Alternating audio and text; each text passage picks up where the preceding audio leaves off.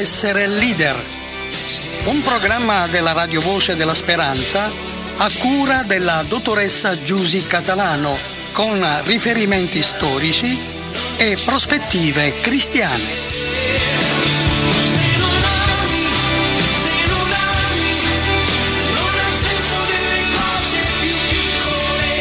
Ben ritrovati sulle frequenze di Radio Voce della Speranza con una nuova puntata della rubrica Se vuoi essere leader. E come abbiamo promesso la scorsa volta, qui in studio, in diretta dal vivo, ecco se devo essere precisi, abbiamo con noi la dottoressa Giusy Catalano. Buongiorno Giusy! Buongiorno, buongiorno ai radioascoltatori dalla calda Catania, bellissima.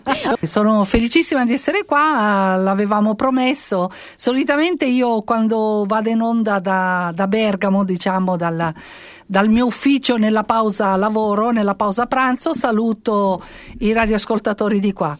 Adesso che sono qua voglio salutare invece certo. le mie amiche di, di Bergamo, che, de, quindi colleghe che vengono lì, vivono con me questa esperienza della radio, Lara e Michela, per cui li voglio salutare con, con tanto affetto e tanto ringraziamento per il loro sostegno. Siamo qua, Daniela. Siamo qui, ti posso guardare negli occhi.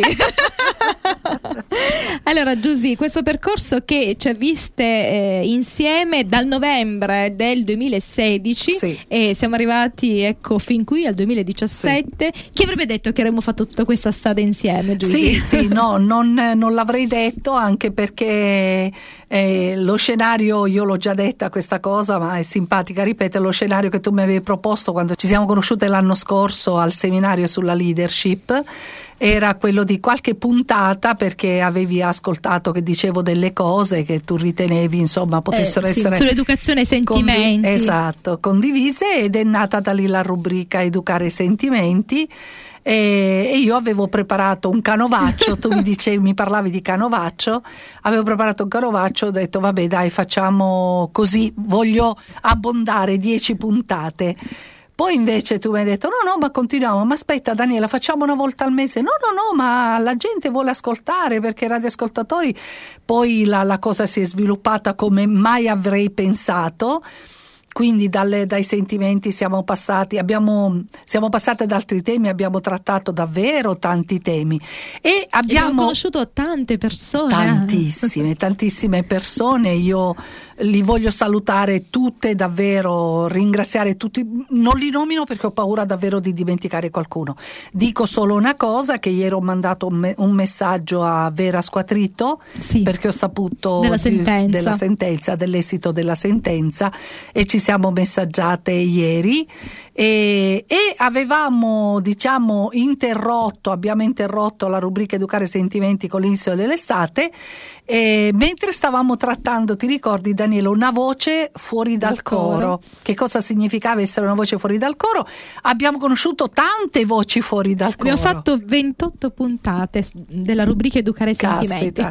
e tante voci fuori dal coro. Questo mi rende orgogliosa come donna, come siciliana. Abbiamo conosciuto davvero delle persone eccezionali, avvocati, giornalisti. Eh, abbiamo conosciuto davvero tantissime persone. Io stamattina ho trascorso la mattin- la mattinata con Alfia Milazzo, la presidente della, della dell'associazione della Fondazione La Città Invisibile. Abbiamo condiviso dei progetti, è stato bellissimo, è stato bellissimo. Per cui io l'ho conosciuta. Ecco, è la radio presenza... che si concretizza, no? Sì, sì, sì. Che esce fuori da quello che può essere solamente una voce, dei discorsi, ma mh, passa alla pratica. Passa alla pratica, poi eh, diciamo che noi che eh, lavoriamo tanto in termini di quantità, no? Per cui ho poche ore a disposizione, ho la necessità di concretizzare eh, più facilmente lo faccio, per cui se lo faccio più facilmente riduco i tempi e quindi io dico non perdiamo tempo, stamattina abbiamo concluso tanto con, con Alfia, sono felicissima davvero per questo, proprio perché avendo poco tempo abbiamo la necessità appunto di produrre risultati nel più breve tempo possibile. Questo è efficacia ed efficienza. Insomma, Andiamo al tema di oggi. Abbiamo lanciato ultimamente dei temi molto importanti che sì. hanno a che fare con la lead leadership perché un leader cristiano senza fede non potrebbe definirsi un leader cristiano. Abbiamo parlato di fede, ma oggi vogliamo parlare di fede e grazia. Sì, della che, relazione. E quale relazione c'è? Esiste una relazione? Quanto è importante la grazia e la fede? e di grazia appunto si parla anche nella settimana di preghiera, quindi capita come si suol dire a fagiolo. Eh, abbiamo parlato di fede, sì, abbiamo parlato um, almeno un paio di puntate di fede eh, all'interno di questa sezione, questa rubrica della leadership. Ricordiamo sempre come a ogni inizio puntata che la leadership è l'arte di influire eh, affinché le persone lavorino con entusiasmo per il perseguimento di un obiettivo a favore del bene comune. Questo è il significato tecnico della leadership, ma noi abbiamo dato, oltre agli spunti tecnici, molto umilmente anche dei, eh, dei, dei come dire, abbiamo proposto delle prospettive cristiane, cioè eh, un leader ovviamente può essere leader in qualsiasi aspetto di vita, ma poi nostro, nel nostro caso abbiamo cercato di comprendere come deve essere un leader cristiano. Un leader cristiano, dicevi tu, senza fede non è leader non è un leader cristiano, cioè può essere un leader, ma anche chi non è, anche diciamo eh, chi leader, un leader laico, laico comunque una fede in qualcosa deve pure averlo, eh anche sì. una fede in se stesso, ecco se sì, proprio sì, vogliamo. Una fede laica, una fede laica. E, ehm, è importante la fede. L'altra volta dicevamo eh, che eh, mi aveva dato così un po', mi aveva prodotto una una riflessione importante, quel pensiero che avevo ascoltato di un pastore il quale diceva che eh, contrariamente al eh, vedere per credere, la fede è credere per vedere, no? eh, nel senso che io con la fede vedo quello che è invisibile agli occhi umani. Eh, e questa era la fede che avevo portato Noè a costruire l'arca eh, basandosi su una comunicazione di Dio che eh, gli aveva chiesto di costruire un'arca perché ci sarebbe stato il diluvio in un periodo storico dove non era mai piovuto. Quindi eh, Noè non conosceva neanche che cosa significasse la parola diluvio, mm-hmm. pioggia, perché a quel tempo la natura eh, diciamo veniva irrigata dalla rugiada, mettiamola così. E, e, lui ha creduto. E questa è una cosa che la Genesi ci tiene a specificare. Sì. Fino a quel tempo non aveva mai piovuto. Esatto. Quindi è importante questa cosa. Noè non sa di cosa Dio parla, stia parlando. Se Noè avesse avuto scusate, i, gli strumenti tecnologici di oggi avesse cercato verosimilmente in Google, non avrebbe trovato nessuna definizione, o Wikipedia non avrebbe trovato nessuna definizione. Ehm, non era piovuto mai, o non aveva piovuto mai, insomma, così. E lui ha creduto in Dio. Non solo ha creduto in Dio, ma ha creduto a Dio. È, è diverso mh, mm, è diversa la cosa perché un conto credere in Dio, cioè in quello che è, un conto è credere a Lui, a Lui come persona, mm-hmm. a Lui come interlocutore.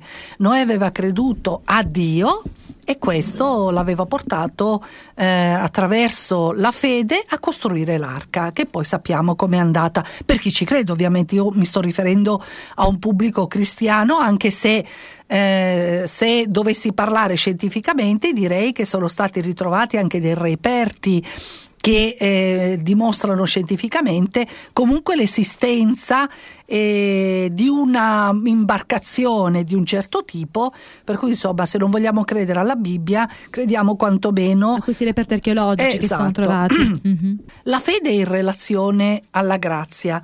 La fede è eh, una cosa importante, avevamo parlato anche di Ebrei 11.6, eh, intanto del, del, capitolo di Ebrei 11 che è il capitolo degli eroi della fede, no?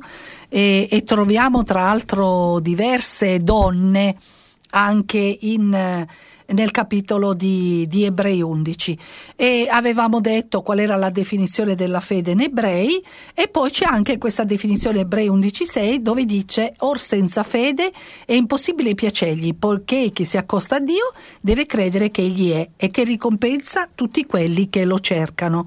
Questa è la fede. Eh, abbiamo parlato tantissimo eh, del significato per cui del significato del Vecchio Testamento, che la parola fede era eh, tradotta in un certo modo, poi nel Nuovo Testamento, eh, nell'Antico Testamento deriva dalla parola man, come amen, e nel Vecchio Testamento, eh, scusate, nel Nuovo Testamento invece è, è espressa con un'altra definizione che significa confidare in o eh, star sicuro di. La parola fede la troviamo tantissimo nella Bibbia e non significa solo credere in qualcuno o a qualcuno, ma significa anche riporre la propria persona eh, in, eh, come dire, nella testimonianza, nella verità e in qualcuno, cioè io ripongo eh, la mia persona, la, le persone dei miei familiari, la mia vita, la vita dei miei familiari nel progetto di Dio. Io ho talmente fede che confido in lui. Ecco, forse questo è il termine più comprensibile che meglio si presta ad essere a spiegare cos'è la fede. Io ripongo la mia fiducia in lui e confido nella persona di Dio, in Gesù e nello Spirito Santo perché mi fido ciecamente di lui. Poi avevamo detto o di loro, a seconda che si parla della, della Trinità o di uno del, delle persone della Trinità. La grazia che cos'è? Avevamo anche accennato non so se avevo detto anche quel, quell'episodio di, eh, della grazia che la paragonavo alla, all'alba. Eh, no. Ecco, eh, prati- l'aveva accennato e ho detto che ne avremmo parlato in questa puntata. Eh, per definire che cos'è la grazia mi piace portare questo esempio. Eh, anni fa ho visto uno spettacolo, ho assistito allo spettacolo di Roberto Benigni in tv, il quale diceva che un giorno avrebbe chiesto a Dio come mai aveva eh, come dire, messo eh, l'alba in un orario così scomodo perché è uno spettacolo, secondo Benigni e anche secondo noi, uno spettacolo bellissimo, ma non tutte le persone lo possono ammirare ok? E io ho preso spunto da questa sua affermazione per definire la grazia. Noi dobbiamo fare un distinguo tra eh, la grazia universale e la grazia personale. Eh, scusatemi se l'ho già detto, ma eh, si incasta bene nel discorso che voglio fare ora. La grazia universale rende possibile la vita su questa terra la grazia universale fa sì che l'uomo non si autodistrugga. La grazia universale è a disposizione di tutti, ma la grazia universale, Daniela, non salva nessuno. Non salva nessuno, perché è la grazia personale mm-hmm. che mi salva. Cioè se io accetto di essere graziata da Gesù tramite la fede, mediante la fede in Lui, allora sono salvata. Cioè se accetto Gesù come personale salvatore, quindi accetto la sua grazia tramite la fede, allora la mia grazia personale è quella che mi salva. Quindi che relazione c'è con il discorso di Benigni? Eh, mi spiego. Io paragono la grazia universale come lo spettacolo dell'alba. È lì, è disponibile per tutti, mm-hmm. ma se io voglio ammirarlo mi devo alzare alle 5, alle 5 e mezza, alle 6, a seconda di dove mi trovo io. Quindi la grazia universale come l'alba è uno spettacolo bellissimo, disponibile per tutti, ma se io voglio ammirare questo bellissimo spettacolo della natura creato da Dio, io devo fare l'azione di svegliarmi presto, cioè devo scegliere di alzarmi presto al mattino e di ammirare questo bellissimo spettacolo. Quindi la grazia universale è a mia disposizione, ma la grazia ma personale, personale, esatto, fa sì che io scelga. E, e, dicevo l'altra volta che possiamo mettere in relazione la grazia e la fede e anche dal punto di vista dell'espressione pittorica può essere rappresentata perché è stata rappresentata, adesso non mi ricordo chi è l'autore, come ehm, due mani che si congiungono, cioè la grazia è la mano di Dio che scende verso la terra e la fede è la mano dell'uomo che afferra la mano di Dio.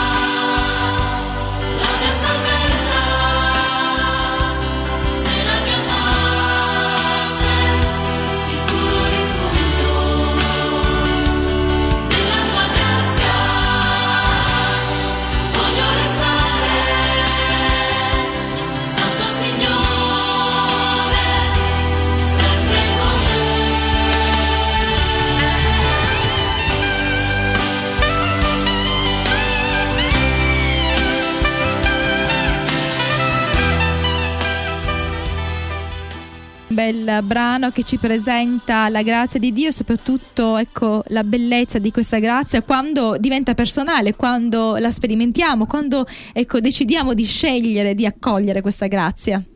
Sì, ieri sera avevo ehm, vicino casa mia, quindi in provincia di Bergamo, ho avuto un incontro con delle altre persone di chiesa e anche delle persone interessate e parlavamo anche di fede, di altri argomenti.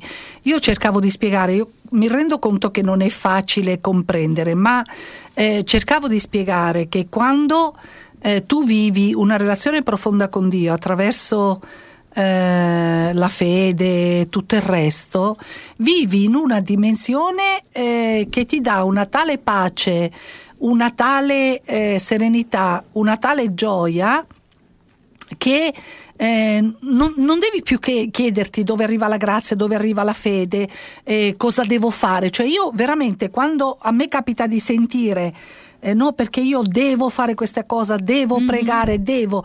Onestamente eh, mi viene un po' da caponare la pelle perché dico il dovere ci sta all'inizio, l'allenamento, la disciplina, tutto il resto, ma eh, il salto di qualità eh, viene sancito dal passaggio tra il dovere e il piacere.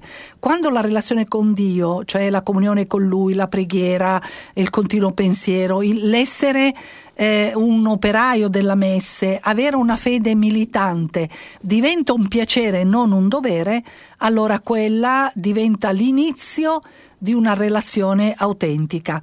E eh, scoprivo eh, anche stamattina, mentre mi avviavo all'aeroporto, ho ascoltato Efesini, eh, il capitolo 3 che è fantastico, ma di Efesina adesso voglio citare un versetto del capitolo 2. Invito a leggere la lettera di Paolo alla popolazione di Efeso perché secondo me per ogni, eh, per ogni capitolo eh, servirebbe una, una, tesi di laurea per spiegare il contenuto perché Paolo è fantastico, l'Apostolo Paolo è complesso, affascinante, fantastico nelle, nelle sue espressioni. Allora, Efesini 2.8 dice Infatti è per grazia che siete stati salvati ma mediante la fede e ciò non viene da noi ma è il dono di Dio. Quindi la fede è un dono di Dio così come la grazia. La grazia è un dono di Dio e questo ci è chiaro, ma anche la fede è un dono di Dio.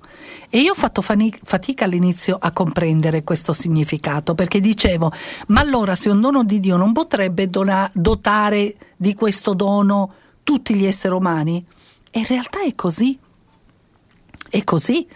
Dio mette nelle condizioni tutti gli esseri umani di essere dotati del dono della fede e di avere una fede operante, una fede amplificata, una fede grande ma poi è l'essere umano che sceglie.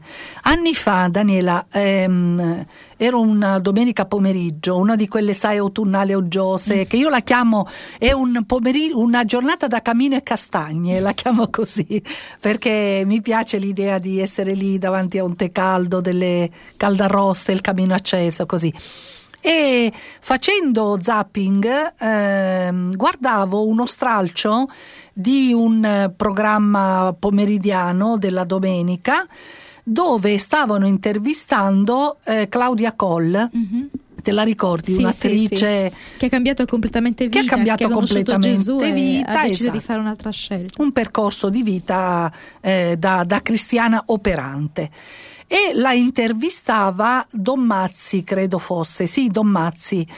E lui diceva al, a Claudia Colla, l'attrice diceva, guarda Claudia, io ti conosco ormai da anni e vedo come vivi da cristiana eh, operante, da cristiana fedele, eccetera. E eh, diceva, io eh, invidio la tua fede, perché tu hai una fede grande. E a un certo punto Claudia Colla ha risposto: Ma devi chiederla questa mhm. fede, mm-hmm. devi chiederla a Don Mazzi. E lui ha detto: Ma io la urlo, la chiedo, però non ce l'ho la fede come te.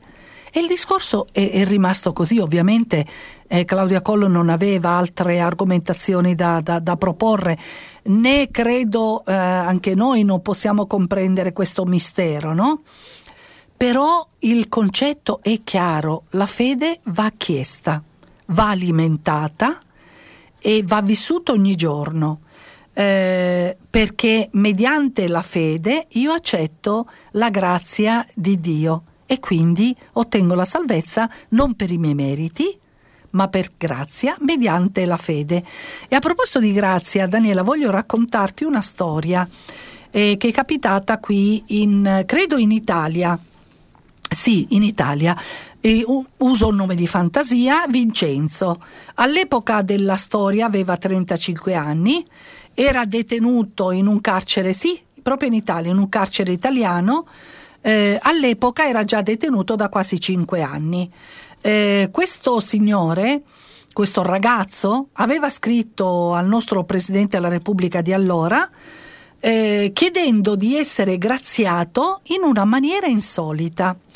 Eh, Vincenzo eh, aveva avuto eh, un problema di salute grave, eh, aveva avuto una sindrome midollare tumorale particolare, rara, ed era in eh, fin di vita praticamente. Ehm, non era proprio nella fase terminale, ma si stava avviando verso la fase terminale. Lui ha chiesto al Presidente della Repubblica, quindi ha scritto una lettera dicendo Illustrissimo signor Presidente, faccio appello a lei perché ormai sono allo stremo delle forze sia fisiche che mentali. Mi conceda la grazia, mi conceda l'eutanasia. Quindi eh, lui ha, ha, ha, chiuso questa lettera, l'ha, l'ha, l'ha, consegnata a un suo legale o una sua persona di fiducia, chiedendo uh, di farla avere al Presidente della Repubblica, il quale può concedere la grazia se vuole, se ritiene motivata la richiesta. Ecco, io non so come è finita la storia, ma credo che abbia poca importanza in questo momento. Però questa è una storia di grazia al contrario, no? Solitamente si suppone che la grazia porti vita, dia ecco, libertà, certo. Ecco, invece in questo caso lui aveva chiesto di essere graziato dal dolore, graziato dalla sofferenza. Eh, ed è una, una, un esempio, ripeto, di grazia al contrario. Poi vabbè ci sarebbe tutto un discorso da fare sulla sofferenza che magari affronteremo un'altra volta, però la grazia è importante perché avevamo accennato l'altra volta di come eh, Dio attraverso Noè aveva concesso un periodo di tempo, nella fattispecie 120 anni, eh, durante il, il quale periodo la popolazione antidiluviana poteva accettare la grazia che era a disposizione di ogni persona e salvarsi. Eh, questo ehm, versetto lo troviamo in Genesi 6.3 e l'affermazione di, eh, dell'Eterno è il Dio disse lo spirito mio non contenderà per sempre con l'uomo, poiché nel suo traviamento egli non è che carne. I suoi giorni dureranno quindi 120 mm. anni. Eh, io non l'avevo compreso questo passaggio, poi eh, mi sono ehm, ho studiato un po' la cosa e ho visto che gli studiosi della Bibbia hanno eh, rilevato e sono arrivati alla conclusione che in questo caso Gesù, eh, Dio aveva concesso alla popolazione di predicazione esatto. di Noè. Questo è un po' più esplicito nella Bibbia ebraica. Nella nostra traduzione a volte sembra che voglia dire che l'uomo poteva vivere fino a 120 anni, no? come se esatto. poi, poi, dopo la vita sarebbe stata più breve. Esatto. In realtà non è proprio questo. Non è senso. proprio questo. E il senso lo troviamo, infatti io sono andata poi ad ascoltare questi studi e questo, questi studiosi avevano cercato il significato in un dizionario ebraico e il, quello che fa la differenza è il verbo contendere che forse avevo accennato l'altra volta, contendere significa presentarsi davanti alla corte, attuare giustizia, sentenza passata in giudicato, trarre giustizia, governare, litigare, dichiarare una causa, giudicare, discutere, contendere. Oppure nel dizionario italiano potrebbe essere competere, gareggiare con qualcuno, essere in contrasto, litigare con qualcuno, disputarsi l'un l'altro qualcuno o qualcosa, cercare di ottenere qualcosa per sé, opponendosi ad altri. Quindi lo Spirito Santo ha conteso con gli antidiluviani, Daniela ben 120 anni. Infatti si dice che eh, ogni colpo di martello mm-hmm. di Noè era una testimonianza di evangelizzazione, cioè lui faceva eh, comprendere alla popolazione diluviana dove era arrivata la sua fede, per cui lui imperterrito costruì, presumo con l'aiuto dei familiari, l'arca e la costruzione durò 120 anni. Quindi vediamo come eh, questo tempo è stato la grazia universale, eh, il tempo durante il quale io posso accettare la grazia personale e iniziare la mia relazione con Dio, una relazione con Gesù che fa la differenza. Poi invece passiamo nella parte del Nuovo Testamento in Matteo 24:37 dove dice come fu ai giorni di Noè così sarà alla venuta del figliol dell'uomo perché poi a un certo punto della Bibbia viene detto ma quando Dio tornerà troverà su questa terra fede. troverà la fede però quando dice così sarà come ai giorni di Noè mi piace pensare che così come molti magari purtroppo si perderanno, ma molti altri, come la famiglia di Noè, crederanno. Quindi eh, avranno quella fede così grande, quella fiducia che nel Nuovo Testamento, prima dicevamo nel Vecchio Testamento viene tradotto con Aman, da cui deriva la parola Amen, Amen. Invece il Nuovo Testamento pistis, pisteos, cioè confidare in qualcuno, no? Quando tornerà Dio, troverà famiglie che come quelle di Mosè hanno creduto a lui. Eh, hanno creduto in lui, hanno creduto a lui. Eh, la fede e la grazia sono in relazione importante perché oggi eh, la mia vita si riempie di contenuti eh, e io non parlo solo di contenuti spirituali, ma di contenuti in senso generale, solo se io accetto la grazia di Dio attraverso la mia fede. C'è un altro esempio di grazia che mi viene in mente, che è quella grazia che Dio esprime ad Abramo quando racconterà, farà una profezia riguardo a quello che è il futuro della generazione dei figli di Abramo, dicendo che, che sarebbero stati schiavi in un altro territorio per circa 400 anni e poi sarebbero stati liberati perché Dio dava alle popolazioni di quel territorio che poi Israele avrebbe conquistato il tempo di potersi ravvedere. 400 esatto. anni di grazia per le popolazioni che eh, abitavano i luoghi della terra promessa.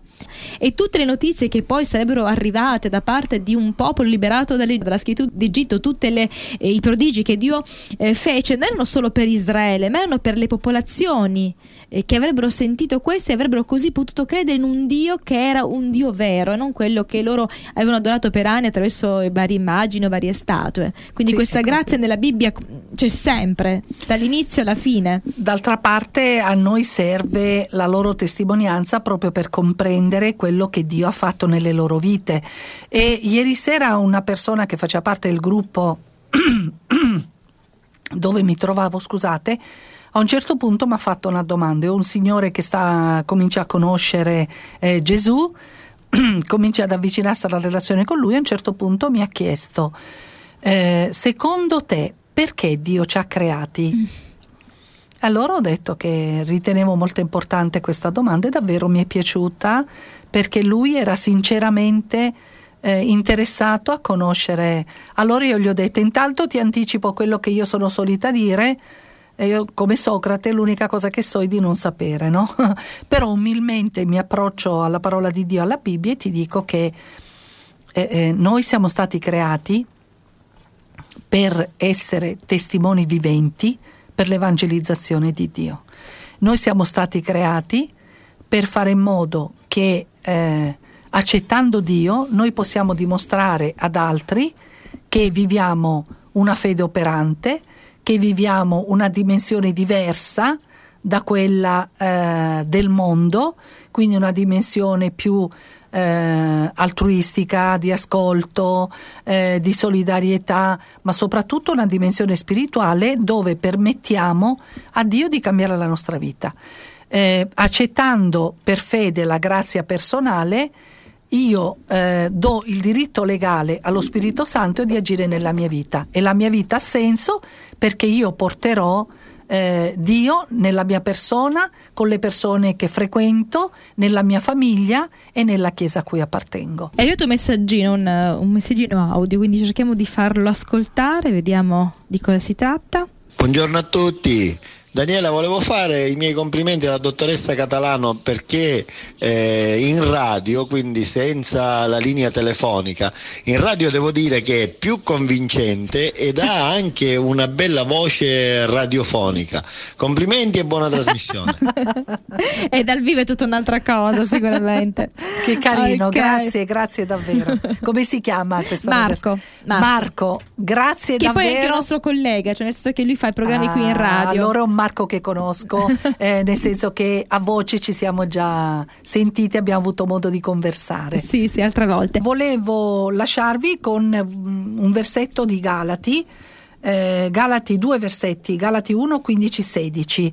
Eh, dove viene detto, ma Dio che mi aveva prescelto fin dal seno di mia madre e mi ha chiamato mediante la sua grazia, si compiacque di rivelare in me il figlio suo perché io lo annunziassi fra gli stranieri, io direi lo annunziassi a tutti.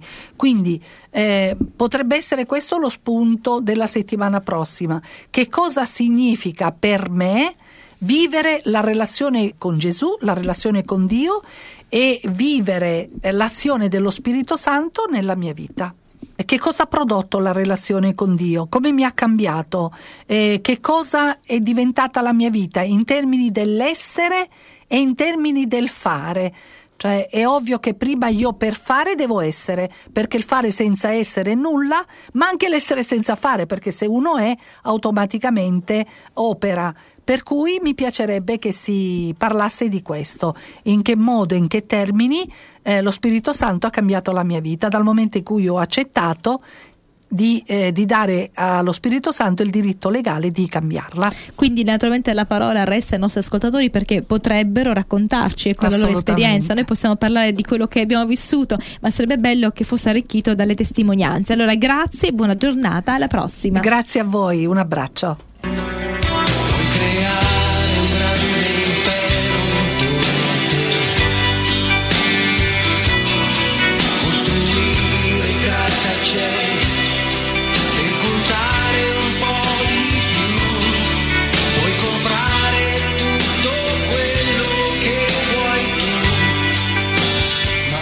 Se vuoi essere leader, un programma della Radio Voce della Speranza a cura della dottoressa Giusy Catalano con riferimenti storici e prospettive cristiane.